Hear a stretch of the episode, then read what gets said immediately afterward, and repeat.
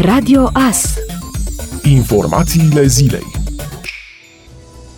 Începând cu data de 1 iunie, angajații care au primit indemnizația de șomaș tehnic suportată de la buget în proporție de 75% și care revin la muncă în urma reluării activității de către angajatori vor beneficia timp de 3 luni de plata de la buget a 41,5% din salariul de bază corespunzător locului de muncă ocupat. De la aceeași dată, angajatorii care încadrează până la finele anului pe perioadă nedeterminată cu normă întreagă persoane în vârstă de peste 50 50 de ani și tineri concediați în perioada stării de urgență sau de alertă vor primi lunar timp de 12 luni pentru fiecare persoană angajată suma de 2500 de lei. Prevederile sunt cuprinse într-un proiect de ordonanță de urgență redactată la nivelul guvernului. În proiect sunt menționate o parte dintre măsurile de relansare economică propuse de cabinetul Orban după criza de coronavirus.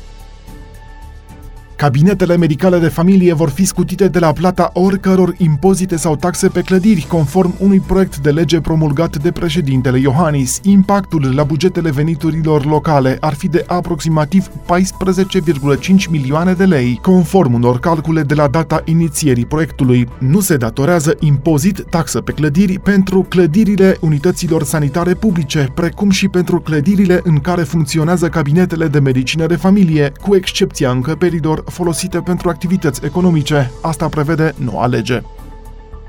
Clubul de fotbal Genk a anunțat marți transferul definitiv al mijlocașului Yanis Hagi la Glasgow Rangers, dar ulterior a șters informația de pe site-ul oficial. Conform presei locale, negocierile pentru achiziția lui Hagi nu s-au finalizat. Yanis Hagi a fost împrumutat în iarnă de Glasgow Rangers de la clubul belgian Genk cu posibilitatea de a-l achiziționa definitiv la finalul acestui sezon pentru suma de 5 milioane de euro. La formația scoțiană, Hagi Junior a jucat 12 meciuri în toate competițiile și a avut evoluții apreciate cu Rangers, mai ales în Liga Europa. Fotbalistul de 21 de ani a mai evoluat în carieră la FC Viitorul, echipa tatălui său și Fiorentina. El a ajuns la Genk în vara anului 2019.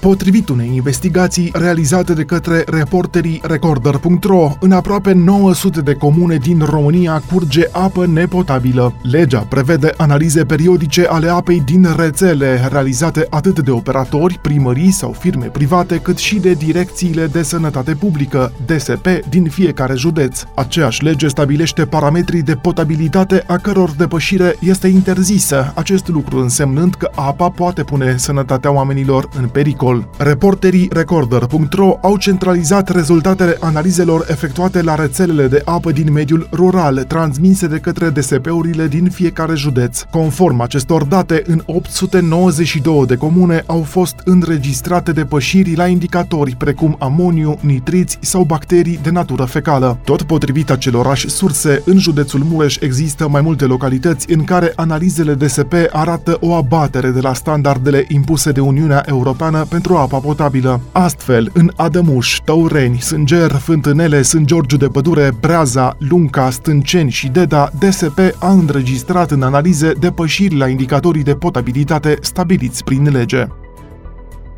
Wizz Air, cea mai mare companie aeriană low cost din Europa Centrală și de Est, a anunțat că va prelungi perioada pe care sunt suspendate mai multe rute din România ca urmare a extinderii restricțiilor de călătorie existente introduse de autoritățile române. Astfel, zborurile spre Austria, Belgia, Elveția, Franța, Germania, Italia, Spania, Olanda și Marea Britanie vor rămâne suspendate până pe 16 iunie inclusiv. Pasagerii cu rezervări afectate de suspendarea zborurilor vor fi informați automat prin e-mail dacă au rezervat direct pe wizer.com sau prin aplicația pentru mobil. Clienții vor primi automat în contul de client Wiz 120% din valoarea achitată pentru călătorie, sumă care poate fi folosită în următoarele 24 de luni pentru achiziția de produse și servicii Wizz Air. Pasagerii pot alege rambursarea banilor. În acest caz, ei vor primi 100% din suma plătită, iar operațiunea de restituire va dura mai mult.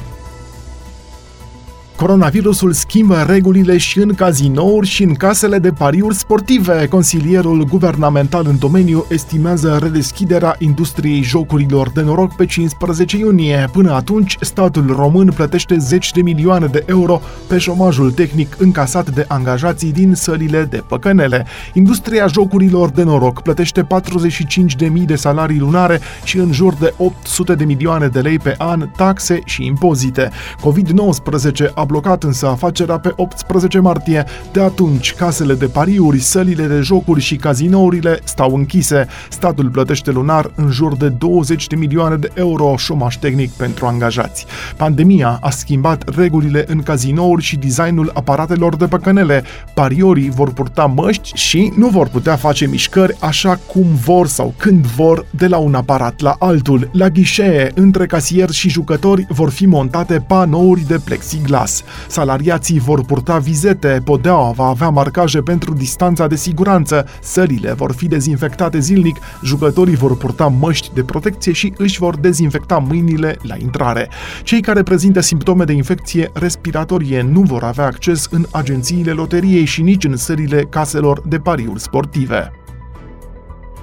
Pandemia de COVID-19 a întrerupt programele de imunizare a copiilor împotriva diverselor boli precum difteria, rujeola și poliomelita. Nu a fost luată o decizie în mod oficial, dar părinții s-au temut să-i ducă pe cei mici la doctor ca să nu se infecteze cu noul coronavirus. Cel puțin 80 de milioane de copii sub vârsta de un an riscă să facă boli precum difterie, rujeolă sau poliomelită din cauza întreruperii programelor de vaccinare. Estimarea aparține mai multor organizații, ale căror date arată că cel puțin puțin 68 de țări s-au confruntat cu astfel de situații și în România au fost semnalate în această perioadă discontinuități în această privință. Medicii de familie au semnalat în repetate rânduri că nu au putut vaccina copiii împotriva rujeolei, un motiv pentru care imunizarea copiilor a fost una scăzută, l-a reprezentat și teama de noul coronavirus. Statisticile arată că odată cu scăderea vaccinării a crescut numărul îmbolnăvirilor. Ultima raportare a Centrului de Control al Bolilor Transmisibile arată că la noi în țară au fost raportate doar de la începutul lunii și până acum peste 220 de cazuri de rujeolă.